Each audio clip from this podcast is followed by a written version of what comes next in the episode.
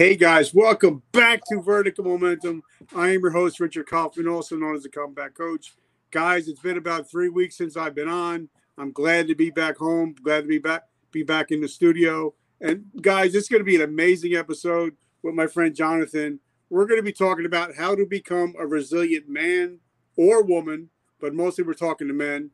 And he has he's an amazing podcast host He's he's a speaker. He does it all. He's been through hell and back, including prison, drug addiction, having to deal with suicides. So this is going to be a really deep conversation, and you're going to learn a lot from this. So make sure you subscribe, click that notification bell, because you're going to want to save this and share it out to somebody, because somebody might need to hear this today. Jonathan, my brother, welcome to the show. What's up, man? Thank you so much for having me, man. I'm like pumped after that intro. That that was badass, dude. Yeah, th- I, I got some great people that do our graphics, so I'm very uh, grateful. So, so before I even forget, the first question I ask is, what is your definition of resiliency? You know, the further I've gone in my journey in life, I've come to the conclusion that I think resiliency is a skill I mean, I think I think that you know you're born with a certain amount of it, but I think it's something you can absolutely build. So um, I like to say it's the reservoir of strength that you pull from in times of adversity. I love it. I love it. So now we're going to hop back in the Wayback Machine. So tell us a little bit about where'd you come from, where'd you grow up, and what kind of little kid was Jonathan? Yeah, man. So my parents had me really young. Mom was 16, dad 17. Uh, born in South Atlanta, so that was back in 1980. So you can imagine, you know, not not really much support um, from anyone from their end, and they divorced by the time I was two. I'm pretty sure. So, and I never really got to experience my mom and dad being together. Um, you know, my earliest memories are, are memories of me as a kid. You know, really kind of trying to figure things out um, on my own because either uh, you know my mom had was laying on like the, the bed the mattress or whatever all day um, and i was trying to you know make make me some soup or something or or even a memory of, of my mom leaving me overnight at, at around seven or eight years old um, to watch my toddler sister and another kid. And this is before cell phones so like and this kid happened to spray my sister with pepper spray, and, I, and my memory goes to to her in the tub, uh, me and, and me panicking, trying to figure things out. So, you know, kind of forced into life pretty early on. Um, never got to really experience much of a childhood, I don't think. Ended up uh, ended up in, ended up with dad, and once I got to dad's, things kind of settled in. Uh, they, you know, they worked and, and they every day we ate. Everything was you know fairly fairly normal. Um, the streets of South Atlanta were, were kind of rough. You know, the area we grew up in was pretty rough. You know, gangsters were idolized, drug dealers were idolized. That's who we wanted to be. You know, uh, started drinking it. I think I drank my first 40 before I was 10, and I smoked weed for the first time right around 12. So I was just kind of normal, though. Honestly, it wasn't even that big of a deal. Um, kind of fast forward through through high school, which was fairly normal a lot of partying and a lot of drugs and stuff, but just normal high school stuff. Managed to graduate, and uh, and when I graduated and moved out, got married or had my first daughter, had my son, got married, and then, and then right in that time is, is when my life kind of got flipped upside down, um, and the addiction really just basically took over my life. Spent those you know those years as just pathological liar running the streets. So now now let's hop in. You know, to get, get a little bit deeper because you know I grew up parents of an uh, my parents. My mother was an addict, uh, but for me, books became my my way of dealing with issues when I was a kid. Um, so I love to read. I because it took me somewhere else. So, what were some of the things that? What were some of your coping mechanisms as a young child? Well, that's a really good question. Um, you know, I, I haven't really never ever thought about it and, and put myself back in that place. Um, you know, as we as I got a little older, and, and, you know, when I say older, like seven, eight, nine, you know, once I once I was with dad, um, you know, we we we definitely, me and my, my best friend, we definitely had the imagination and we ran around and, and we would pack our little lunch and and play like war all day and like not come home and you know eat a bologna sandwich and, and run around in camouflage. I mean, we definitely had an active imagination. Um, you know, so maybe that that was part of it, trying to kind of escape escape reality. But um, back on those early years, man, I really I really haven't thought about it. Um, all right, so now, like, like I I didn't think I was ever going to live past the age of 25. I you know I never pictured I'd even be alive at this point. I was just I was just an addict running the streets, trying to get high or get drunk whenever I can. So, were you? Is that the same way you were experiencing? Uh, you know, yeah. teenagehood and going through high school. I mean, through high school was probably the, the only time in my life that I, I, would say I was pretty like socially normal. You know, kind of running around with the cool kids and in the middle of everything. Um, it was just one big party, one big blur. Got into like some hallucinogens and those things got really popular. Um, I, I would say that that I, when I really started like numbing and like running from from reality was was right after I had my my first daughter and and got married and had my son. Had all that happened like in a two year span, and I absolutely did not know um, how to be a man or how to be a parent or how to be an adult at all. Uh, so I think that, that that was part of the reason that that I turned to drugs so heavily. Um, is just you know didn't know how to be one, didn't want to figure it out at that point. So instead, I just you know ran around kind of numb and withdrawn. All right, so like for me, I knew that my come to Jesus moment was when I was looking at five years for grand larceny. Um, but by the grace of God, I didn't go to jail. Uh, but you actually did go to jail. You actually did go do some time. So talk to us about that. You know, now you're a father, you got you got a kid, you got a wife, but you're hitting the streets even harder than when you were single. So tell us about that lifestyle. Yeah, so through my twenties, you know, as as a, a, a, new father and a and a new husband, I absolutely would go to work um, and then get off and not really say where I was or what time I was getting off, and I would go back and run the streets that I grew up on, or or sometimes I wouldn't even work and I would say I was at work um, doing the same thing, running those streets that that I grew up on. Um, those ten years were, I mean, I was not a good person at all. Um, had foreclosure, repossession, um, you know, taking money that was supposed to be used on bills and using it for my addiction. Um, I got introduced to meth uh, right around 21, 22, kind of in that same little time period.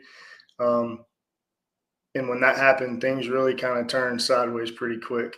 And uh, like I said, I, and then pain pills on top of that. It was really just a smorgasbord of, of whatever. Never really that much of a drinker, um, but but meth and pain pills were, were the two biggest things. And once I kind of got introduced to those, um, I had no self control, and, and and like I said, I was just not a very good person at all. And you know, you never got a straight answer from me.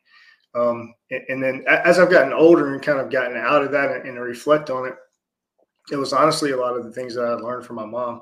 She was very decept- deceitful as well. Uh, you never got a straight answer from her, and there was always an ulterior motive, pretty much to like everything she did. And that's the same person that I, that I kind of turned into in my twenties. Um, so like fast forward to the, about ten solid years of this with with my first wife, and she finally you know had enough, and, and right around thirty, uh, she divorced me. And you know, I was, I would say, like, with my kids and like stuff, I was a good, like, day to day, like, from the outside looking in, a good dad. Coach my son's baseball team. Like, I definitely like taught him right from wrong, like a lot of things that I wasn't doing or whatever, but but I still kind of like taught him that. So in my mind, when she divorced me, I was like, I- am the good dad, and and she wouldn't let me see my kids, you know in hindsight is absolutely the right thing to do. But in the moment, it was like a pity party. And I was like, you know, I may have screwed up in every other area, but but I'm a good dad. And and that that piece like propelled me harder to to to get to the point where I honestly didn't care if I lived or died. I mean, I really didn't didn't care what happened to me. Um, running around, living in hotels, um, not, really not have anywhere to live, just living wherever I could crash. Basically, homeless. Kind of became the right hand man of a local drug dealer. Um, even got introduced to to needles with meth in, in this time, and when that that happened, it, it spiraled, and within just a few months, uh, yeah, I was sitting in a jail cell staring at a 15 to 5. So, what was your relationship with your mother and father at this point?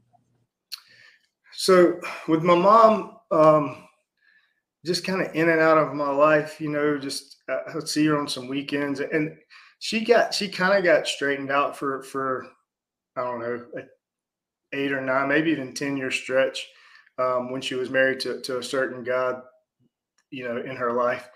So like I developed kind of a relationship, and honestly, my mom, as screwed up as she was, she kind of understood me a little bit. You know, she understood that addiction and that monster that you that you have inside of you. So I could kind of relate to her. So as screwed up as she was and, and stuff, it was um you know, she she was one of the people that actually I felt like kind of understood who I was. Um, and, and my dad, at that point, up until just a few months before when I really hit the streets hard, it was a fairly normal uh, relationship with them, with my dad and stepmom and my brothers and all that. Um, then I just kind of disappeared once the divorce happened and I hit the streets. I literally like nobody knew where I was or anything, so I just kind of disappeared for a couple of years before before I ended up in prison. But you know, pretty pretty normal ish uh, relationship. You know, they were they were tired of being lied to and tired of all you know all the the crap, just like my wife was at the time was. So, all right, so you know, tell us because you know a lot of people will see you know you have a you're you're a great father you know you're a great family man you have a great business going now you got an amazing podcast guys if you get a chance check out the resilient man podcast amazing podcast but they don't they don't see the shit that you went through. You know, everybody they don't see they think that everything is unicorns and rainbows. So yeah. tell about how you got locked up and what it was like getting locked up. So yeah, I um it was a reality check. It was a dose of reality. It was um it, it was a dose of reality. It, it was maybe for the first time in like 15 years that I was completely sober for the, you know, and, and, and still, and, you know, with my own thoughts and, um, forced really to, to reflect on the person that I had become. Um, you know, you hear those prison doors clink, clink, clink, slam, and, and it's it's a dose of reality. And then the judge hits you with something like a 15 to five, you know. Um, now, what did you get locked up for? It, it was just all drug related stuff. Just it was um I I met this like I was she was 10 years younger than me um, dancer or whatever and was running the streets and she had a brilliant plan and it was it's a whole story but the the charge the charge ended up was burglary um, it was for going in and taking a ring that this guy had proposed to her for, to propose to her with um, it, like I said, I'd probably been up for two weeks at that point or something like that, you know, with maybe no sleep. Um, so yeah, that's, now, that's like, you know, sitting in jail. Like I know, like when I, when I got clean, I just hit 34 years. Um, my body just went haywire once I couldn't have any drugs or alcohol in me.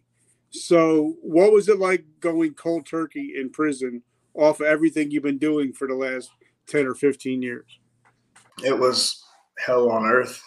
It was, um, it was just um, the most, you know, excruciating thing that I've ever experienced.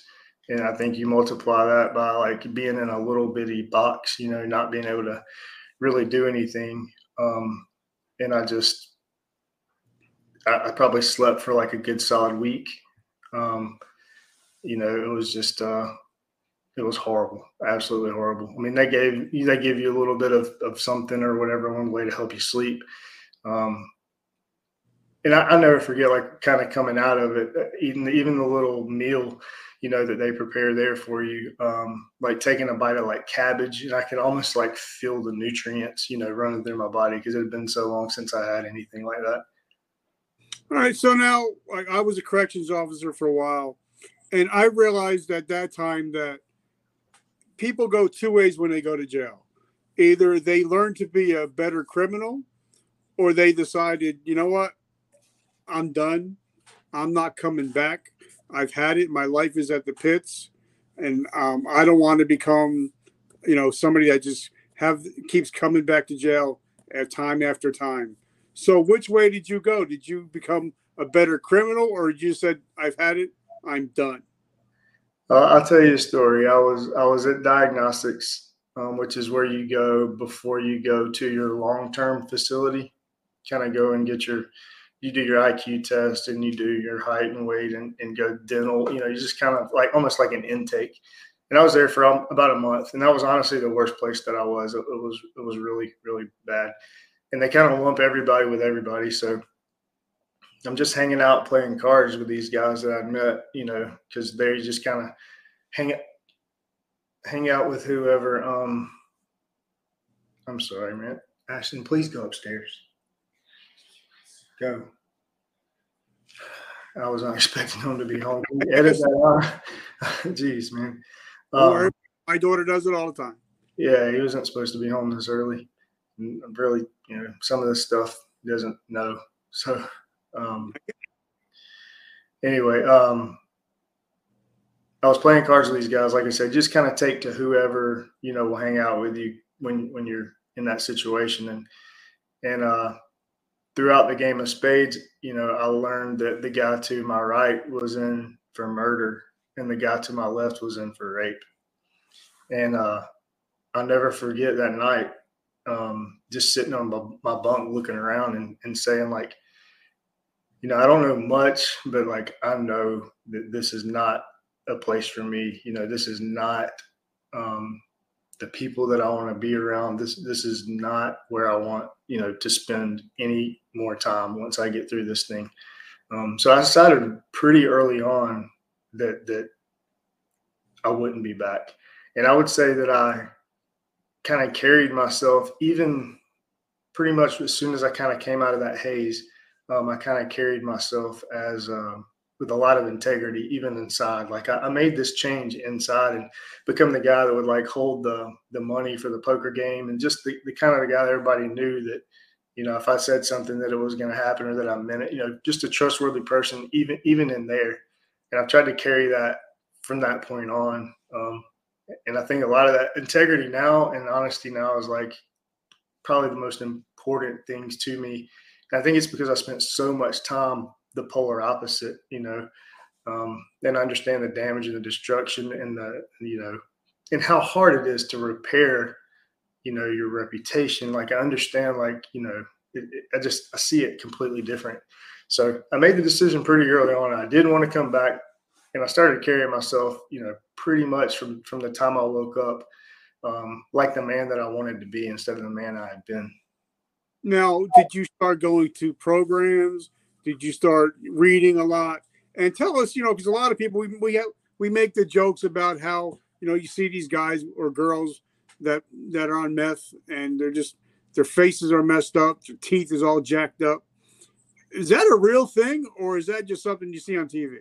No, it's absolutely a real thing. Um, I think it's you know you, you stay up for for days and weeks on on end, so you know you never get in a routine of getting up and brushing your teeth and taking care of yourself because it's all just a, one big day.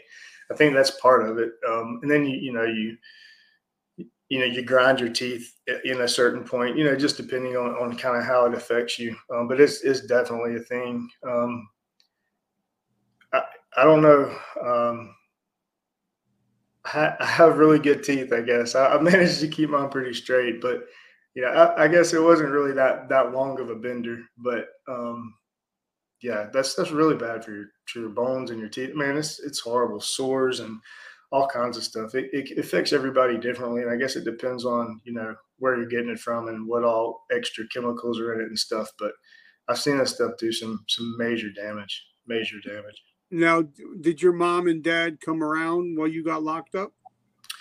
Yeah, they did. Um, didn't really uh, didn't really like come to visit, you know.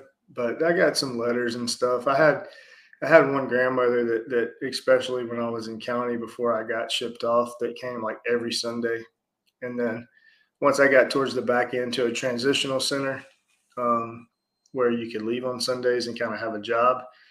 Uh, and then you you have a job through the week, and then you get to leave on Sundays. Um, I had an aunt and uncle that would drive like 30 minutes to pick me up, and then drive like 45 minutes to church, and then drive me back. Like they spent their whole Sunday basically driving me around every day. I mean, every week, just to just to know that, just to let me know that there are people out there that loved and cared about me, and and also to you know to build that foundation of faith that that I built and and I didn't really touch on that on the first you know in, in the beginning but I uh, as I came out of that haze within a few weeks I was walking around the, the little track in the day room had my $15 jailhouse radio on you know and uh, just happened to kind of turn it on a Christian station and, and sat down under the these payphones where you where you make your little you know 15 minute phone call or whatever and I'll never forget it. Like the sun came through the window over the little guard thing, and this song by MercyMe came on called "The Hurt and the Healer," and uh, I felt like His presence even in there. It's like He found me even in there, just and gave me some comfort and and that kind of carried me. I, I, started going to the church services there. Um, I even got baptized in the slop sink in the prison, you know. Um, and then and then them picking me up on Sundays and and really you know taking me to church and stuff, man. By the time I got out, like I was like openly praising Christ in church, you know, during worship and before prison, like I'd never been a spiritual person really at all. Um, never been to church consistently at all. Um, so yeah. All right, so then because now I definitely want to I want to hop hop talk. I want to talk about you know, the difference between religion and jailhouse religion. Um, and then I want to talk about you getting out. But before we do that, I want to thank our sponsors. As you guys know, in jail, in the military, their coffee tastes horrible, tastes nasty. Um, and I always loved coffee, but I couldn't find one that gave me the energy I needed, but tasted good. So I came out with my own. It's called Vertical Momentum Coffee. Um, it's all veteran hand roasted by by uh, United States veterans' hands, and 100% of the proceeds go to help veterans struggling with homelessness and PTSD. I don't make any money off of it. It all goes to them. So if you love coffee with a mission, write coffee down below, and I'll get it to you. Also, like we are talking with my friend Eric, um, if you guys want to start your own podcast, if you want to monetize it, you want to make money off of it, you want to even get famous or get rich off of it, he will teach you how to do that. Um, and so if you just write podcast down below, I'll get that information to you. So now, I like I said, when I was in jail, I seen a lot of people get jailhouse religion, and all of a sudden they get paroled on a Friday, Saturday night they're out at the club, forgetting about God, forgetting about Jesus, and it's just they they only did it to get to get out, maybe get a little, maybe go to church, go to some programs, and get out a little bit early. But for you, it seems it took right. Yeah, yeah, you're right. That's that's definitely a thing, and I would say, I would say like even inside, there's there's certain people that kind of um, you know use that as like kind of like their identity in prison. You know what I mean? And and um, and I, I definitely have seen a lot of that. But it, yeah, it absolutely stuck with me. Um, and as we get into my story like it really like i think developing that foundation is probably the reason that i'm sitting here talking to you today so you know you've been locked up what'd you do three three and a half years something like that yeah i ended up doing 3 mm-hmm. so and what is it like hearing the doors close behind you and you can actually you're outside and you're seeing sunlight and you're actually free a free man what did that feel like at that moment man, there's no words to describe it. you know, it's um, you know, just to be able to go eat regular food and like give you know i think one thing that i really missed in, in prison was was giving someone a hug. Like i really just want to give somebody a hug. So you know just getting out and being able to hug your family and, and hug your kids and, and things like that um, man there's no words to describe it. All right so now because i i i think you know military prison is kind of like it's the same thing when we get out. It's kind of like now you're out of prison or out of jail and you're still a father you know you you still got to make money but all of a sudden you have ex-con on your resume. And not a lot of places are willing to give second chances. So what was it like getting out and trying to become a responsible father and and, and a man but still having to deal with that ex-con on your resume yeah, I would I would say I'm in the a very very small percentile of people that um, you know I was able to secure a job um, even before I, I, left. You know, in that transitional center, making like eight dollars an hour, um, and I'd already any job I'd ever had, even as screwed up as I was, I you know worked my way to the top pretty quickly. Just kind of a natural leader and, and a pretty bright guy. Um, you know, I was able to take an eight dollar job and, and, and, then as soon as I was released, pretty much get promoted into the sales position, um, which I'd never really done sales before, and I was just a natural, just gifted at, at sales. And within like a year, I was breaking every company sales record, outselling the owner. Um, like I said, I, I went from eight dollars an hour to six figures like in my second year, you know, to a quarter million dollars a year, you know, within five years or so after that, um, all working for other people. So I uh, I, I got it. I found it much easier than probably ninety nine point nine percent of the people. Um, you know, was just blessed, fortunate situation, and uh, landed in the right spot. It's something that I happen to be really, really good at. All right. So then, because I was in high ticket sales for a long time, and I would say at least 75% of the people I work with, they were either coked up, cracked up, alcoholic because of the hours that we worked for the expectations. You know, we ha- we all wanted the car, we all wanted the house, we all wanted the boat, but you know, we all had to take something to keep us going at that level. So how did you not go back to the dope man while being successful while you having a lot of money to play with? You know, one the biggest thing is I completely changed my surroundings and and I moved to a whole different area, a whole different part of the state, and lost and didn't have contact with anybody that I'd ever known before, um, other than you know a little bit of family. Um, I think it's one of the reasons I probably don't have very many friends now. Really, is just because I, I left everybody behind and, and kind of started completely over. Um, and, and our sales were a little different too. You know, I was I was selling uh, you know, flooring work, like the same thing the company that I own now.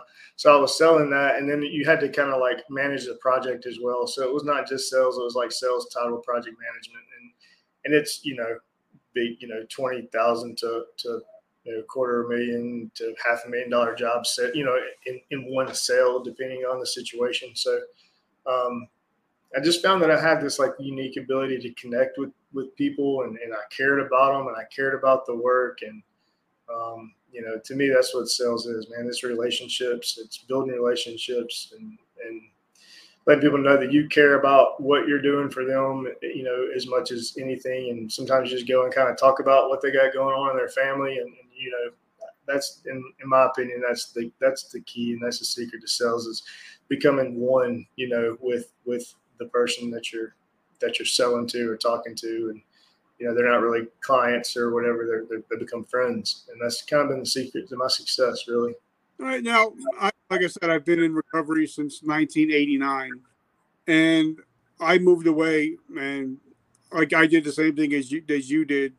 And because i always realized that if i'm going to be successful i had to get away from people places and things. But unfortunately so, a lot of times you know, if you do move somewhere else where you don't know anybody, you are still taking you with you while you go there. So it's in order to get clean, I think clean and sober, it's an inside job. You got to change from the inside out. So talk to us a little bit about that. You know, because I'm a big I'm a big believer in changing your habits. My friend James Clear wrote an amazing book called Atomic Habits, and I believe everything is habits. So talk to us about when you got out of jail, how you had to change your habits to change your life. So talk about that a little bit. Yeah, well, I actually relapsed, you know, within within my first year of getting out.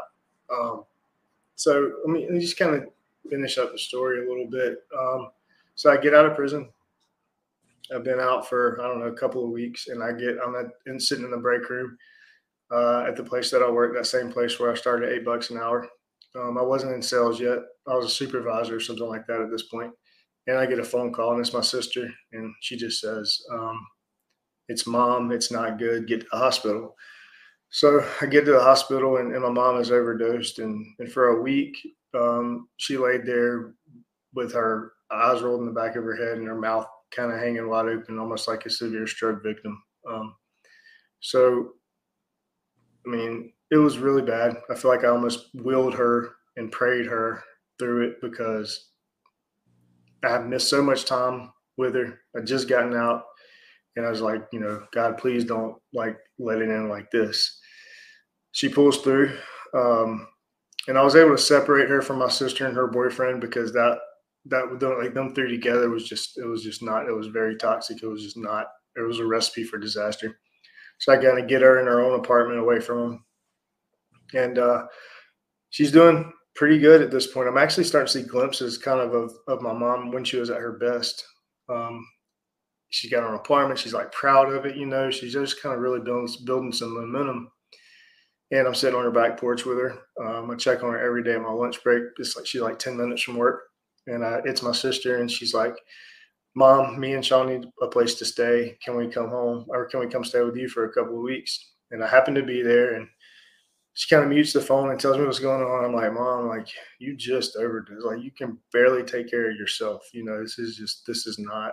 It's not. She's you know she's grown. She's in her you know at this point she's pushing thirty. You know it's she needs to figure this out for herself. So that's what she tells her.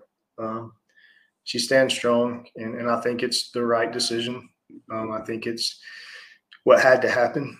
Um, but then just a, about not even a month later, it's seven o'clock in the morning, and I, my aunt calls me, and I don't rarely. And it's my mom's sister, and I rarely ever hear from her. Um, it was seven o'clock in the morning. She was calling. I kind of knew instantly something was wrong. I answered the phone and she just says, um, It's Christina. Um, she's overdosed and she didn't make it. She passed away um, in some motel room in Atlanta. So I kind of found myself, you know, driving 30 minutes to my mom, trying to hold myself together, kind of carrying that weight already of should I have let her, should maybe if I'd have let her come home, this wouldn't have happened. Um, and kind of trying to stay strong because I knew that I was about to deliver the news that would, you know, devastate and, what was left of my mom. Uh, wake my mom up. She makes eye contact with me, and before I even say anything, she just starts going, "Oh no, not Christina! Oh no, not Christina!" And I could barely get out the words. Um, yeah, mom, you know, she didn't make it, and it was really bad. Obviously, I say that was the worst day of my life. Um, so, you know, we get through that, get through the service. Um, and my mom's obviously never the same. Uh, she, her lifetime of, of substance abuse and pills and and then she would mix it with heavy, heavy drinking, um, Xanax, pain pills, and heavy, heavy drinking. Um, and, and she basically kind of became mentally insane for the for the lack of a better word. Um, some days she'd be okay. Some days she'd just sit and cry. Some days she wouldn't get out of bed. Some days I would sit outside of her door and listen to her um, scream at no one and have these like vile arguments with with ghosts. I mean, she was literally um, you know, argue with the demons in her in her head. Um, so this went on. You know, I even tried to get her to move in with me. I'd get her back, get her in my house, and she, you know, I'd go to work, and she'd just leave, and, and there's nothing really that I could do. Um, so we kind of continued that cycle for a few months, probably four or five months, somewhere in there. And I go to check on my mom on well, I texted her a few times and she didn't text me back that morning, which is, you know, fairly normal because, like I said, some days she just wouldn't get out of bed. Um, so I go to check on her and I knock. No one answers and knock again. No one answers. And I turn to turn to walk away and I take a couple steps. I'm like, let me, maybe the door's unlocked. The door's never unlocked, but I checked it and it was. Uh, turned the knob on the door handle, pushed the door open, and my mom's apartment is completely trashed. TV busted, pictures off the wall. Um, it looks like it looked like honestly like in prison they're coming toss our cells and stuff like that's what it looked like. Um, I looked down the hall and all I can see is my mom's feet run back there and, and my mom is um, suicide by overdose and um, you know she's cold and close her eyes and kiss her forehead and and uh, pick up some of the pain pills that were laying on the floor, throw them in my mouth, and go outside, call 911, and spent the next three or four months kind of, you know, honestly headed back down the same path that landed me uh, in prison. And then uh, by the grace of God, that foundation of faith that I built, that strength that I built inside, um, was able to come to my senses and tell my wife what was sit my wife down and tell her, hey, since mom, this has been going on and I need help, you know so she gives me the help. We kind of get in touch with some people that can help me, give me some help, and um, you know, was able to move on past it from that point on. But uh, so like I now I know that for me, my come to Jesus moment was 9-11, not September 11, 2001. Changed my life, and changed my whole my whole my whole family's life. Um, so take us to that because I everybody I know that's gotten clean and change their life, they remember the exact moment when they said, okay, I'm sick and tired of being sick and tired. What was that moment for you?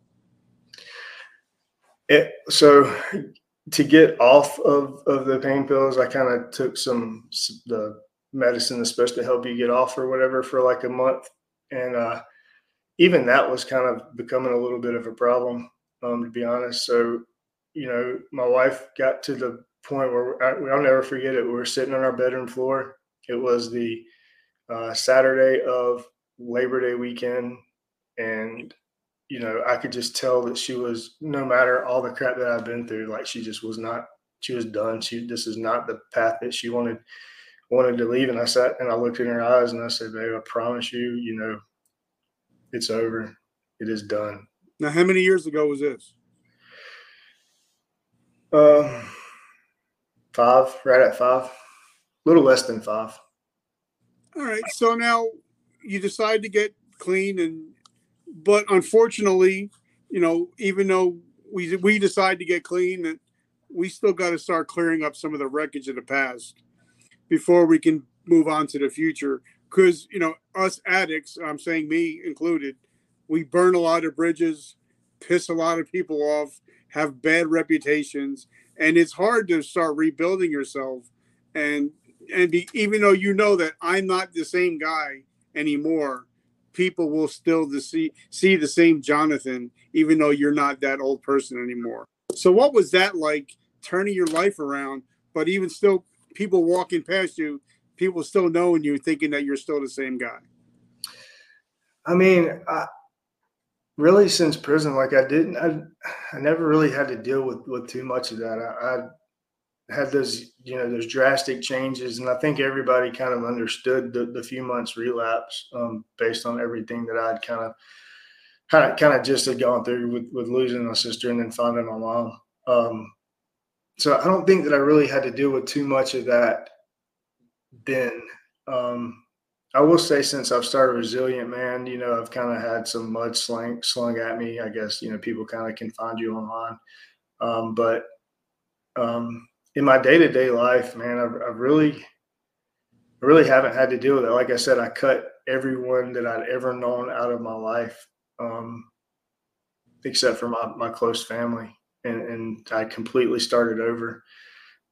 Um, you know, but I, will tell you, when getting out, you know, the, the, that thing caught up with me. It, felt like like once a year, the felony and the the addiction thing. Like I would try to do something and I couldn't do it because I was a felon.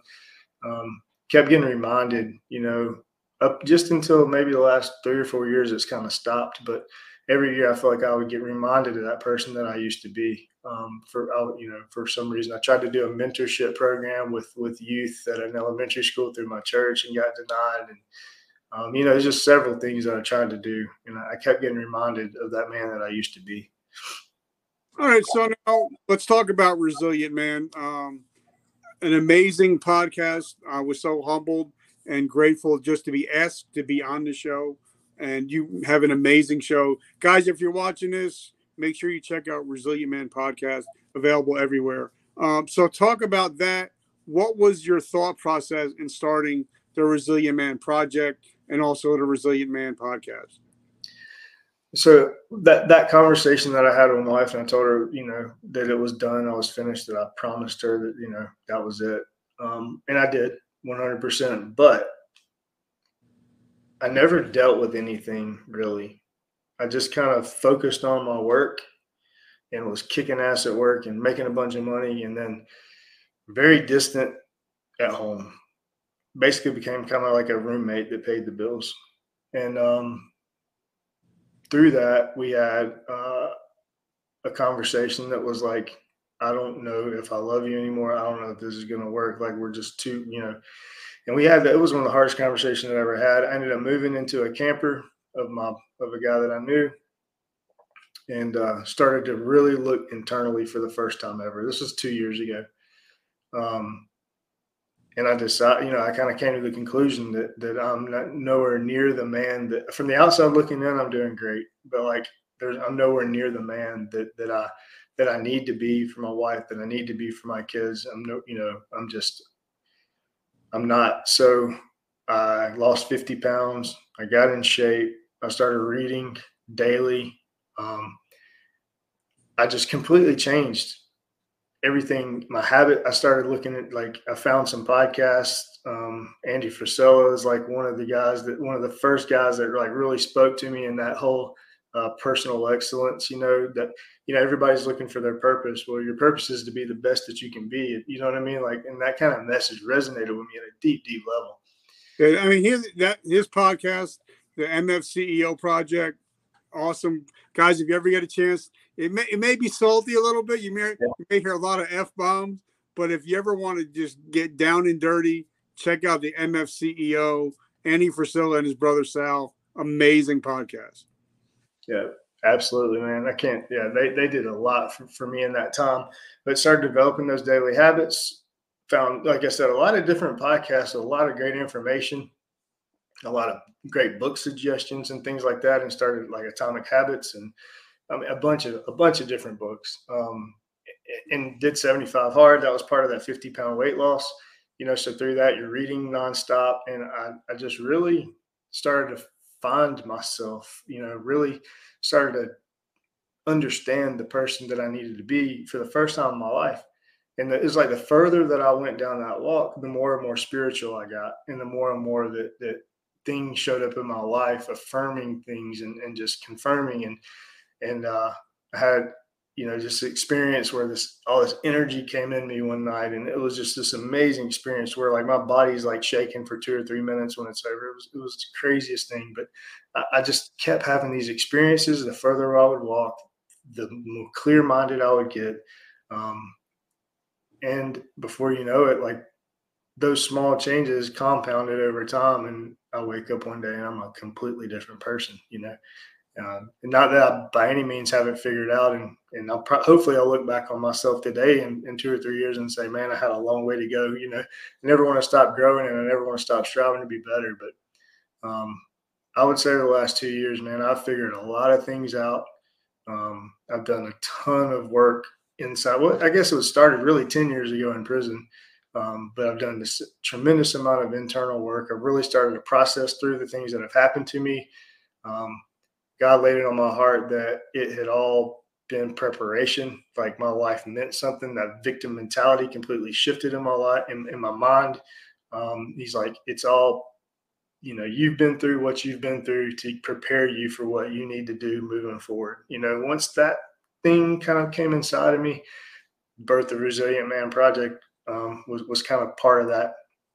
I'd say that divine message. You know, I really felt like it came straight from the big guy upstairs, and um, and, and since getting on Resilient Man, you know, you, it's it's just it's been amazing. Um, more and more people, and more and more momentum, and more and more accountability. You know, because you're putting everything out there, and um, it's just been awesome, man. So now I want to, you know, use my story and the things that I've learned from my crazy path and my, my, my journey and to help other men that either maybe about to, you know, about to run up against something, or maybe they're in the middle of something, or maybe they've gotten through something but don't know kind of how to process it or get to the next step, or or maybe they've had these things happen and they don't they've forgotten how to connect with their family and connect with their wives. You know, like I've just I figured out a lot of really cool things over the past two years.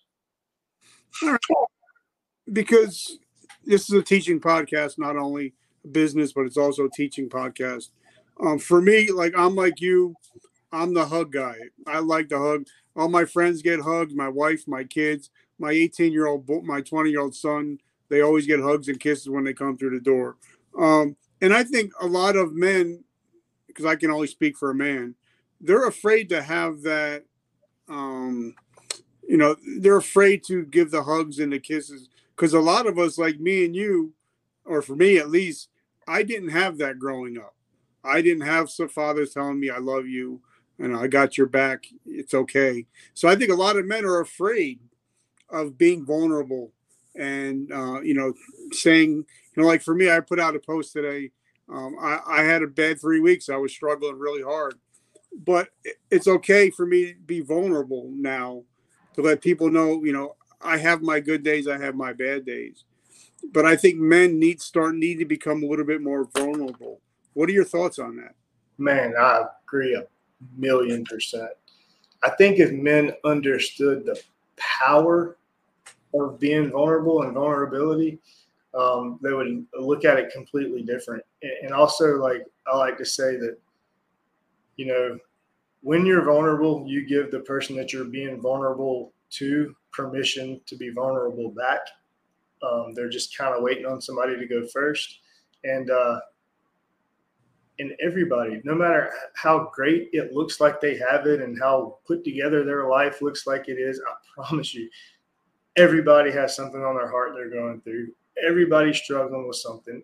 Everybody wants to get it out, but they just don't have that that that place or that safe place or that safe person um, you know, we've lost that that part in our society. We, we've lost that brotherhood aspect, which I think is critical. I think if we can figure out how to get true vulnerability and brotherhood back, I think we can kind of, you know, do a lot to save this country and, in this world. Um, there's so much power in being vulnerable, man.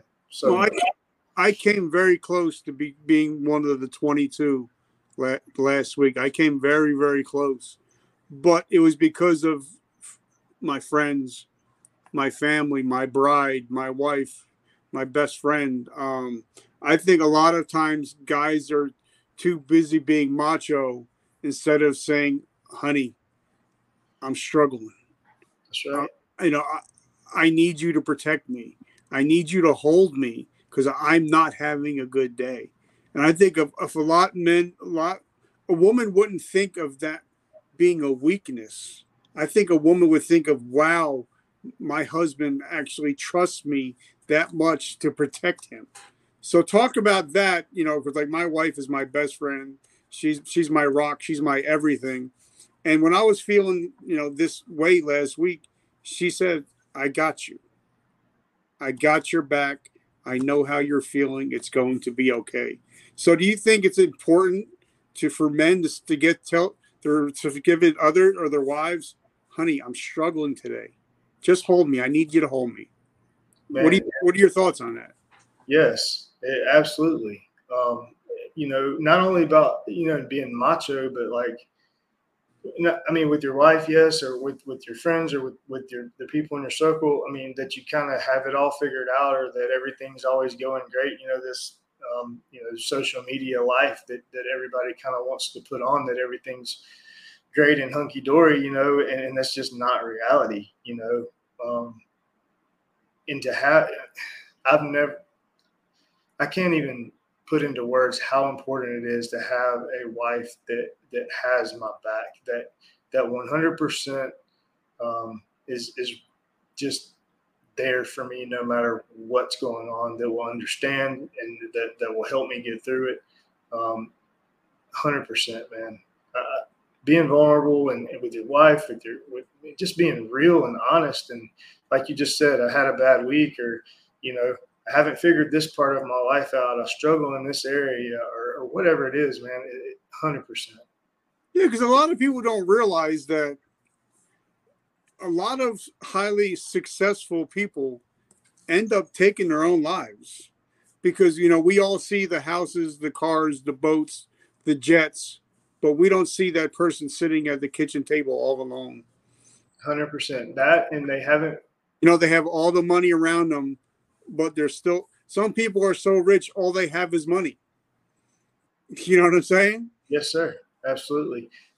I think that they they they they've forgotten or lost connection, you know, true intimate connection with their wife or fellowship with their their you know other men around them and, and yeah I, also like i think knowing your purpose or, or having something to pour yourself into that's much bigger than yourself um, is critical to this life. Um, you know, since I've kind of had that that placed on my heart that it's all been for a reason. It's all been preparation for for what I, for what's coming.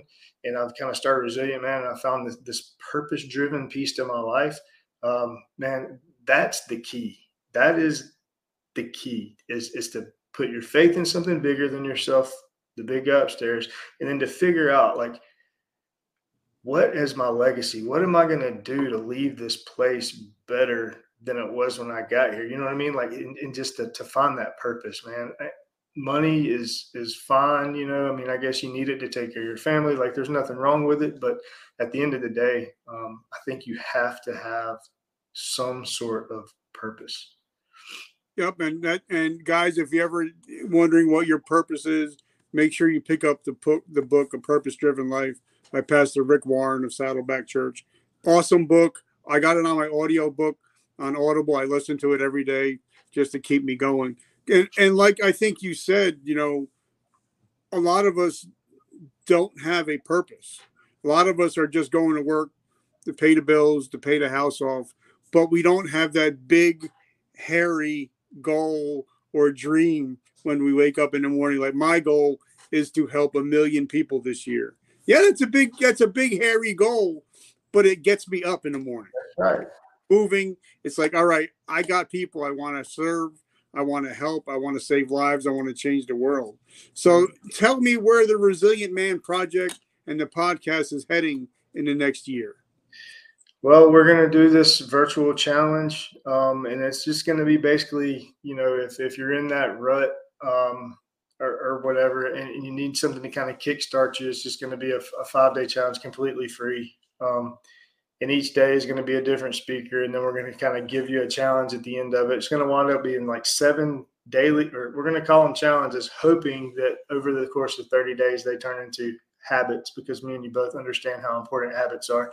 So it's really just kind of kickstart that and, and to, to let people understand or, or, like show them the impact that these small habits and these small changes can make. Um, on the back end of that, you know, we're gonna we're gonna come out with with a like a men's group, some low cost um, men's group here pretty soon. Uh, just about getting back to that brotherhood and connection piece. Um, I'd like to start doing some free local meetups too. You know, I'm going to start doing things like that. And public speaking is where my heart is. Um, got a couple events lined up, so that that's super exciting. Like that's what gets me going. Um, I cannot wait to to kind of you know take the next step in that journey. Um, but man, the podcast is fun for sure. I love it. Um, get to have amazing conversations with people that I, I never would have gotten to have you know, such as yourself and, and many, many others. Um, hearing the stories and, and, you know, understanding there's so many other people out there that have gone through horrible, tragic, whatever, fill in the blank things, yet they have managed to, to get through it, get to the other side, see the purpose in it, and now they're moving forward in that purpose. Man, it's just a beautiful thing. It's beautiful network of people. And man, I'm so blessed and fortunate to, to be, you know, my, my prayer every day is like, man, Lord, thank you for choosing me for this mission. You know, it's it's just it's an amazing time of my life and my family's life. And I'm so blessed and fortunate and thankful. All right. So now where can we find your podcast? Where can we find find your your project? Pretty consistent across all platforms. Resilient Man Project, all social media. Um, ResilientManProject.com has links to everything, and then we're on Apple, Spotify, all the big ones. Resilient Man Project. So pretty, pretty, pretty consistent. Pretty simple. All right. So, so for the last couple of minutes, also, you're a businessman, and you're a Christian businessman, just like I am just like my Eric Allen is. He's a Christian Brit. Where we live by a different credo. Where we live, a lot of times it's I'm good. I I'm going to say I'm going to do something. I'm going to do it, and I'm going to over deliver while I do it, because I want to do the best job possible. So, what is it like? Uh, and sometimes it's a struggle being a Christian businessman because a lot of times there's some stuff you don't want to get involved in because you know it ain't the right thing. So talk to us about being a Christian businessman and what that's like and what it's doing in your life.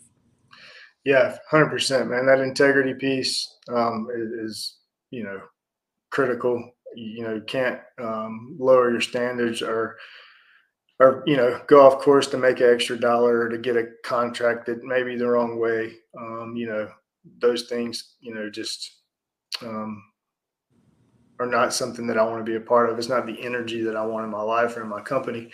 Uh, I will say that, you know, the first year in business, and really 22 was my first full year. Um, horrible mistakes in the beginning. You know, I had the concept and the idea and could understand understand the job site and the, the technical stuff, but didn't really understand how to run a business. So, so I really struggled. You know, honestly, it was it was a really hard year um, financially for me and my family um, kind of shifted to some residential stuff for a while and really operated from from this place of scarcity um, operated from a place of trying to survive the day trying to survive the month trying to scrape enough together to pay this to pay that just completely approached 22 in the wrong manner um, took some time off around christmas a couple of weeks and, and just kind of reset and i decided i'm going back to the industrial where i belong where i've always made my money and uh, changed my mindset completely. Operated from a place of gratitude and, and abundance. Didn't get like all up about every little job, making sure I had to get it. Let me give a discount to get this job. You know, I just kind of got away from all those things. And uh, I mean, things changed pretty much instantly. It's amazing the mindset shift and how quickly things began to change. Um, and this is all in what 40 days or whatever. And I'll tell you a quick story and we'll end on this. I called this contract. I called about this contract that that it's supposed to have been awarded like a year ago, and I noticed nobody had been doing it. So I reached out to my contact and I said, "Hey, what about this project? I noticed nobody's doing it." He said, "Well, they didn't really. They didn't want to spend the money, um, so it's been shelved. It was like half a million bucks, so they didn't want to spend it. I don't know if it'll be done this year, next year, whatever." Um, this is at 10 o'clock in the morning. The project has not been talked about for eight months. I ask him about it at 10 o'clock in the morning. Two o'clock, his boss calls and says, Hey, this has to be done by March 12th. After sitting there for eight months on the shelf. So if that's not, you know, I firmly believe that that when you're in these struggles and these seasons, like I have been in a certain area of my life in 22, that once you've kind of figured out why you're there and, and you've learned the, the lesson that you're supposed to learn, that he'll kind of lead you out of it. And, and I made that mindset shift, and within a month, you know, I'm landing a half a million dollar contract, and, and things are looking completely different. So, you know, if you're out there struggling and, and, and in one of those places, man, you know, mindset is so important. And you can say law of attraction or, or the guy, big guy upstairs looking out for you, however you want to put it. But the energy that you put out and the mindset that you approach things with is is is your reality. And and man, it that has proven itself to me so many times. But that was just a glaring example. Like, you know, nobody talks about something for eight months. I mentioned it at 10 o'clock and at two o'clock, it's got to be done by March 12th. Like it doesn't happen. You know what I mean? Like that, what's the odds of that happening, you know, unless it's, it's, you know, supposed to be that way. But also, you know, my friend, my, my friend Russell Brunson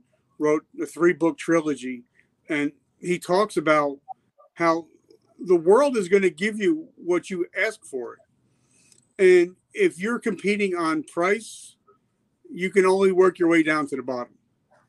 It's better to be the highest priced than the lowest price. Because a lot of people want to know, well, why is he the highest priced? Because I give the best. So, if guys, if you're struggling with with that mentality that oh, um, I'm just going to make it, I'm I'm going to make enough to pay my bills. Well, that's what the world's going to give you. And like my friend Ed Mylett talks about, he talks about the reticular aiding, reticular activating system in the mind. That whatever you look for, you're going to find, whether it's success or failure, whatever you focus on, that's what you're going to find, right? Yeah, hundred percent, hundred percent. I learned that lesson the hard way. it's been like I said, uh, 22 was a grind, and man, I just I'm I'm blown away just at the you know practice what you preach. You know, it's things the things I say, but you know, you still get caught up in in your life trying to survive. You have all these people counting on you. You know, you're just doing the best you can, and, and sometimes you don't quite know how to handle it. So it goes back to you know, we don't have it all figured out. I mean, no matter who you see or what you get, you know, I, everybody has their struggles, and, and I'm just had one of the toughest years of my life, and now I'm working my way out of it because I learned what I was supposed to learn, changed my mindset, and and put my faith where it belonged, and now things look completely different. Yeah, I love it, guys. So make sure you check out his podcast, Resilient Man Podcast, available everywhere. Um, the Resilient Man Project. Um, also, guys, like my T-shirt says, I don't know if you can see today, but it says, "Today I decide." Now, I'm a big Joel Osteen guy, and he always says, Today, you can make the decision to be a victor or the victim.